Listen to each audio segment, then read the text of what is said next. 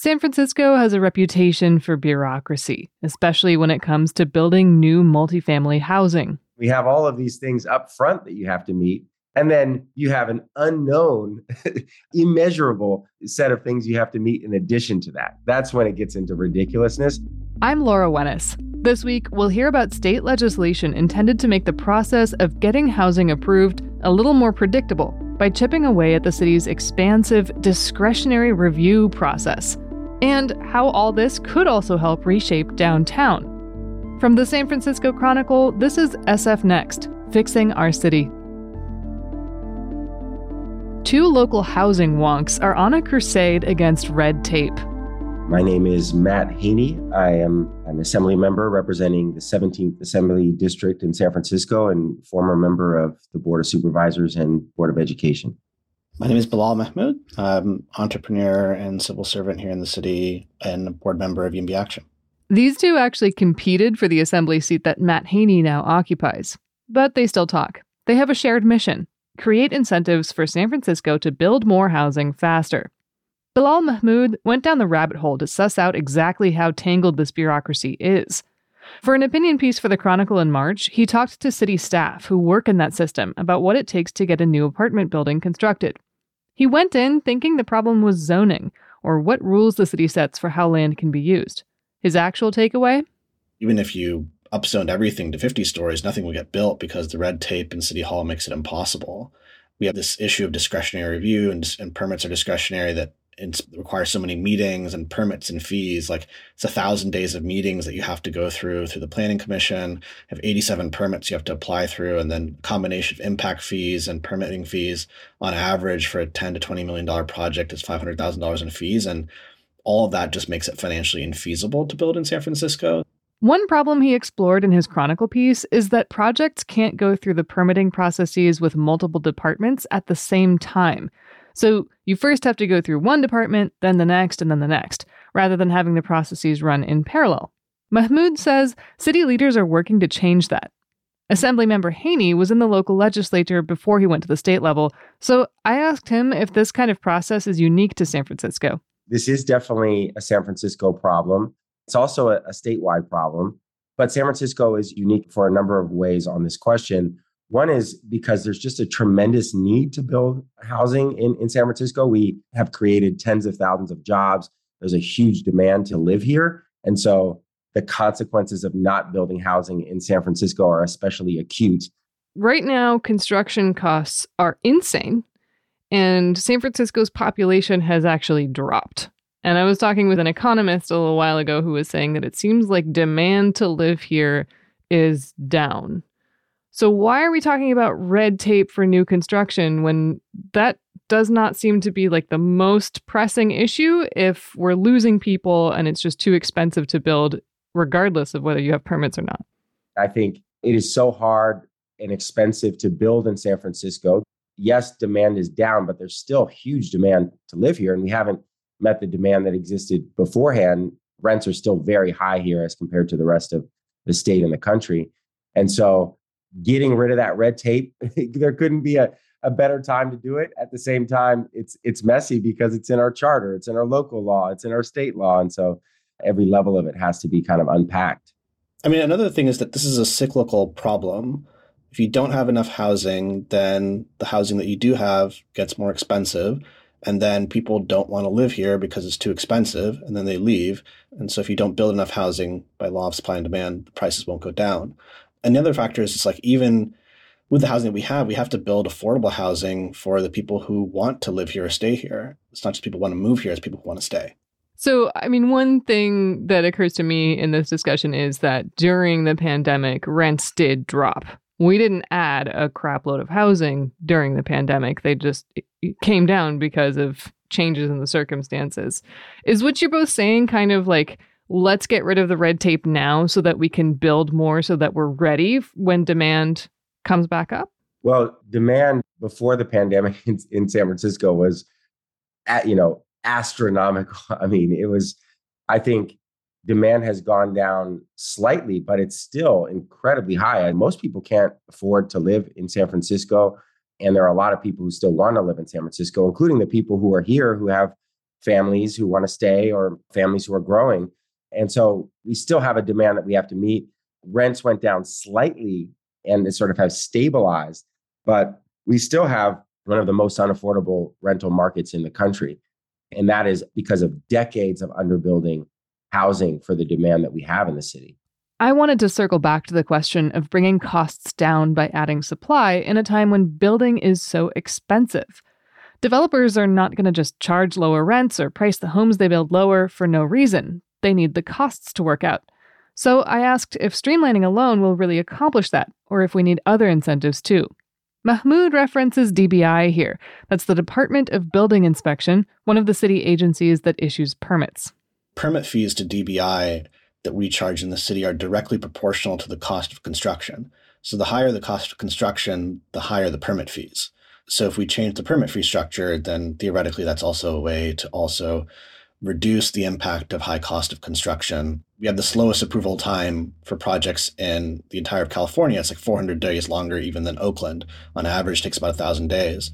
The longer it takes to get a project approved, the longer a building owner is sitting on the land that they bought, the longer they're just kind of accruing costs that they then have to recoup by charging even higher rent five to 10 years down the road when they actually have the building finished. And I think, Matt, maybe you can talk about like the, the legislation you're working on that will actually help to reduce the building permit approval process. San Francisco, we talked about it being unique. It's it has one of the longest approval timelines of any city in the state. We're the only city in the state where after you've received all your approvals from planning and the board of supervisors and everything else, and we hand you the building permit, anyone in the city can then at that point stand up and appeal. This is part of a concept known as discretionary review. San Francisco has a system in which several different bodies, like the Planning Commission, have extensive discretion over whether to issue or review the many permits that new housing projects have to get. And as Haney brings up, any individual can pipe up and ask for the city to exercise its discretion. For example, a neighbor can petition the Planning Commission to take discretionary review of your permits for adding an in law unit to your backyard. And that goes for bigger projects too. Haney has legislation in the works to remove the option for individuals to swoop in and appeal at an even later point, after a project has been approved and is getting its building permits. There are developers who build housing all over the state who won't step foot in San Francisco because of this. And we now are on the hook to build 80,000 units of housing over the next eight years. And it's a critical need for our city, including about half of that has to be affordable to low and middle income folks. And this process of review and appeal is used on lots of types of housing, but it's especially used on affordable housing developments. So if we're going to actually build 80,000 units of housing, this is one of many things that we need to do to make it a lot easier and quicker. Also, Laura, just from the numbers perspective of the 87 permits that we described, 19 come from DBI. The median time in San Francisco to build the, at that stage of the process is 627 days. And worse is that 270 projects over the last 10 years have taken more than four years to get those permits actually. And why? Why is that? Like, what is taking 600 days? It's because of the the thing that Assemblymember Haney's legislation will actually solve, which is people can appeal at during this any stage of that building permit process, and that will just lengthen the time. And the end result is that just by comparison, that 627 days is a San Francisco phenomenon. That's it takes 200 days in Oakland, just the city next door. With Assemblymember Haney's legislation, it could be cut to 400 days shorter. What is the state of that legislation before I move on to a different piece of legislation you've got in the works? It has moved out of both committees, I think unanimously. So, you know, people in the state level, they love to beat up on San Francisco a bit. So this is this is an easy one for them. They're, they're getting a kick out of this. Oh, San Francisco, you know, has a problem. So the Republicans are supporting it and everything. Let me just bring up kind of a critique of this, which is that activists, I think, would say that these kinds of last minute appeals or the threat of last minute appeals has gotten developers to either fix mistakes or provide better community benefits for a project. So that could be something like forcing a market rate developer to provide more below market rate housing or I've even heard of like warning a city body that like a unit that's supposed to be empty and redeveloped actually does have somebody living in it kind of under the radar or eh, we had recently um, people raising concerns about toxic contamination. This would take that tool out of activists' hands. Why is that worthwhile? Well, if people are concerned about whether we will have enough review of, of housing projects in San Francisco, if this legislation or some of these other changes happen, that should not be a concern. We will still have very extensive review that's done by the planning department, that's done by DBI, that there's still opportunities for people to appeal and their voices to be heard throughout the process. So I understand that, but there's still review. It's still happening. There's still review. And, and ultimately, the right way to do this is set a standard as a city on the level of affordability, on the level of open space, on all of those things. And if folks meet it, let them build the project. I mean, what, what we have now is we've set a standard and we have all of these things up front that you have to meet. And then you have an unknown, immeasurable set of things you have to meet in addition to that. That's when it gets into ridiculousness. The right place to set standards for housing projects is in the democratic process. And then it should go from there and not just be just a, a grab bag of, of things that are unpredictable. Haney's office acknowledges that there are ways that the initial parts of the process can be improved, especially on communication and outreach to neighbors. This legislation also wouldn't end all appeals, even up to pretty late in the process. That appeal on environmental grounds that stalled the 469 Stevenson project, the one on the former Nordstrom parking lot, that kind of appeal could still happen under this bill. The project recently won its reapprovals, by the way. But those 11th hour objections that happen even later are unique to San Francisco, and this legislation would bar them. Haney wants certain baselines to be standardized. Of those standards, affordability might be the most challenging to set, and San Francisco is staring down new requirements for building a lot of affordable housing and fast. More on that after a break. Before we go, a reminder that we want to hear from you. We'd like you to have a voice on this podcast too. Do you have a solution that you want the city to pursue or know someone who's making a difference on an important issue? Send a voice memo or write an email to sfnext at sfchronicle.com.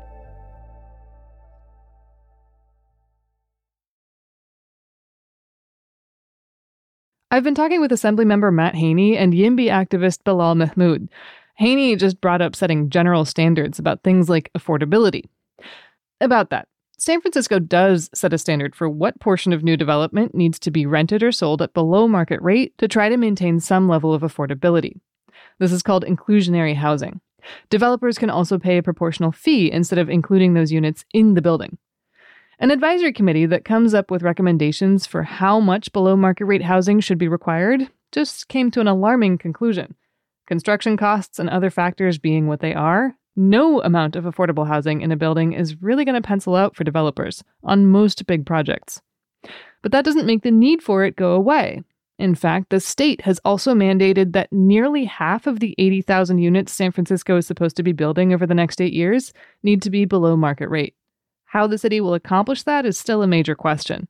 I think we expect too many of these units to come from inclusionary housing. I, I support inclusionary percentages, but if you need a lot of market rate units and you need those to be feasible, and those are hard to build because of how expensive they are, and you need a lot of affordable units as well, and you tie these two things together in a way that we do by jacking up the inclusionary, you, you end up getting less of both.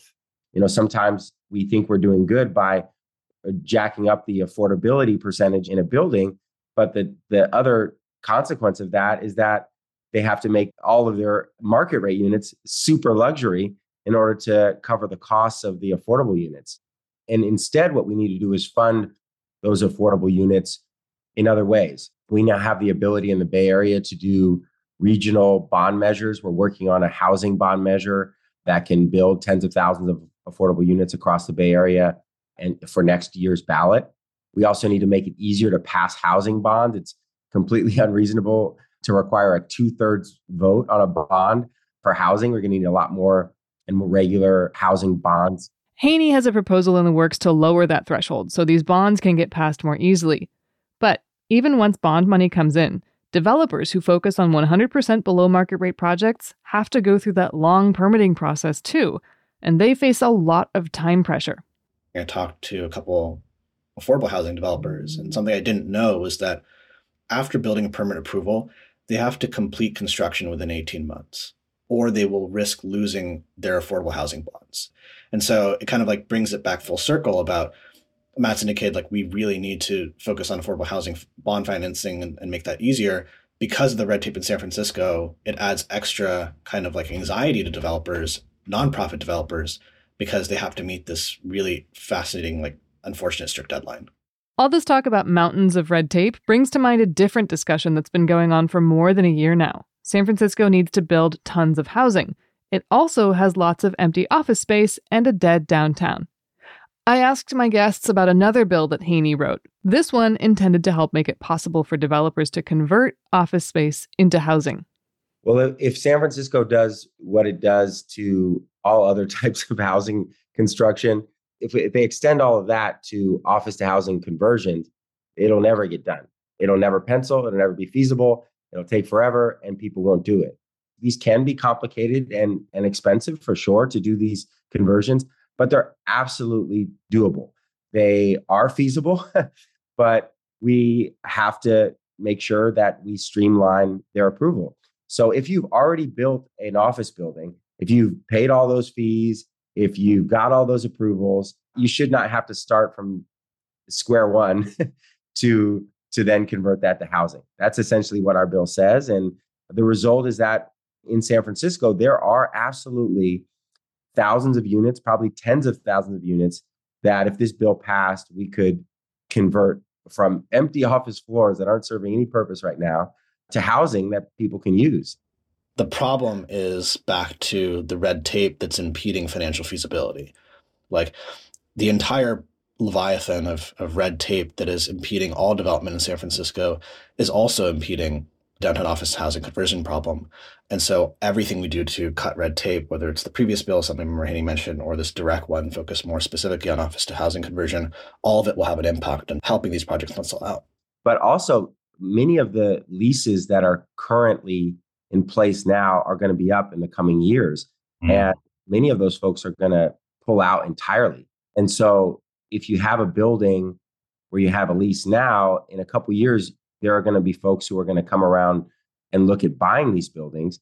And we want to put the conditions in place where they can consider purchasing these buildings to convert. Otherwise, this will be a spiraling effect where these buildings are going to be drastically reduced in their value and they might sit empty for much longer as a result. And so we want to get this law in place so people can look at it and go, well, the office market isn't great, but we can buy this building and we can convert it. So, just on this piece about imposing strict time limits on all building permits, I gotta tell you, I've seen more than one mayor tell departments that they just need to like limit the amount of time they spend on applications or reduce the time or like, you know, streamline this. And I, I'm a little skeptical of imposing time limits without reducing workload. Is there a reducing workload element of this? Or like how how are departments supposed to just reduce the time? Part of what changes is they set hearings a lot quicker. If, if there's a certain hearing that needs to take place, they'll put it on the agenda a lot quicker than they might otherwise. They, you know, for us, it's about also getting rid of various opportunities to appeal.